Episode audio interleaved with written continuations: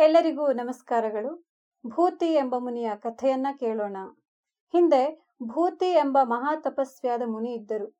ಅವರು ಶೀಘ್ರ ಕೋಪಿ. ಸೂರ್ಯ, ಚಂದ್ರರು, ಋತುಗಳು, ಪ್ರಕೃತಿ ಕೂಡ ಅವರ ಮನೋವೃತ್ತಿಯನ್ನ ಅನುಸರಿಸಿ ನಡೆಯುತ್ತಿದ್ದವು. ಸಕಲ ನದಿ ತೀರ್ಥಗಳು ಈ ಮುನಿಯ ಕಮಂಡಲದಲ್ಲಿ ನೆಲೆಸಿದ್ದವು. ಸಂತಾನವನ್ನು ಪಡೆಯಬೇಕು ಎಂಬ ಅಪೇಕ್ಷೆಯಿಂದ ಅವರು ತಪಸ್ಸನ್ನ ಮಾಡತೊಡಗಿದರು. ಇವರಿಗೆ ಹೆದರಿ ಸೂರ್ಯಚಂದ್ರರೂ ಅವರಿಗೆ ಬಳಲಿಕೆಯಾಗದಂತೆ ನಡೆಯುತ್ತಿದ್ದರು. ಆದರೆ ಹಸಿವು ನೀರಡಿಕೆಗಳನ್ನ ತಡೆಯಲಾರದೆ ಅವರು ತಪಸ್ಸನ್ನ ಅರ್ಧದಲ್ಲಿಯೇ ಕೈಬಿಟ್ಟರು. ಒಮ್ಮೆ ಸುವರ್ಚ ಎಂಬ ಮುನಿಗಳು ಯಜ್ಞವನ್ನ ಮಾಡಲು ಇವರನ್ನ ಕರೆಸಿದರು. ಆಗ ಭೂತಿ ತನ್ನ ಆಶ್ರಮದ ಯಜ್ಞಶಾಲೆಯಲ್ಲಿ ಇದ್ದ ಅಗ್ನಿಯನ್ನ ನೋಡಿಕೊಳ್ಳಲು ತನ್ನ ಶಿಷ್ಯರಲ್ಲಿ ಉತ್ತಮನಾದ ಶಾಂತಿ ಎಂಬ ಮುನಿಯನ್ನ ನಿಯಮಿಸಿ ಯಜ್ಞಕ್ಕೆ ತೆರಳಿದರು.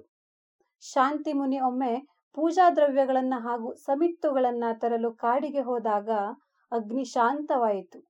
ಗುರುವಿನ ಕೋಪದ ಪ್ರಕೃತಿಯನ್ನ ತಿಳಿದಿದ್ದ ಶಾಂತಿ ಮುನಿ ಅಗ್ನಿದೇವನನ್ನ ಪ್ರಾರ್ಥಿಸಿ ಆತ ಪುನಃ ಜ್ವಲಿಸುವಂತೆ ಮಾಡಿದ. ಅಗ್ನಿ ಪ್ರೀತನಾಗಿ ಅನೇಕ ವರಗಳನ್ನ ನೀಡಿದ.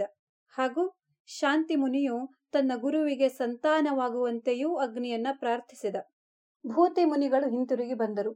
ಶಿಷ್ಯನ ಮುಖದಲ್ಲಿದ್ದ ದಿವ್ಯ ತೇಜಸ್ಸನ್ನ ಕಂಡು ವಿಸ್ಮಿತರಾಗಿ ವೃತ್ತಾಂತವನ್ನೆಲ್ಲ ತಿಳಿದು ಸಂತೋಷದಿಂದ ಶಿಷ್ಯನನ್ನ ಆಲಂಗಿಸಿ ಆತನಿಗೆ ಎಲ್ಲಾ ವೇದ ವೇದಾಂತ ರಹಸ್ಯಗಳನ್ನು ಕೂಡ ಅನುಗ್ರಹಿಸಿದರು.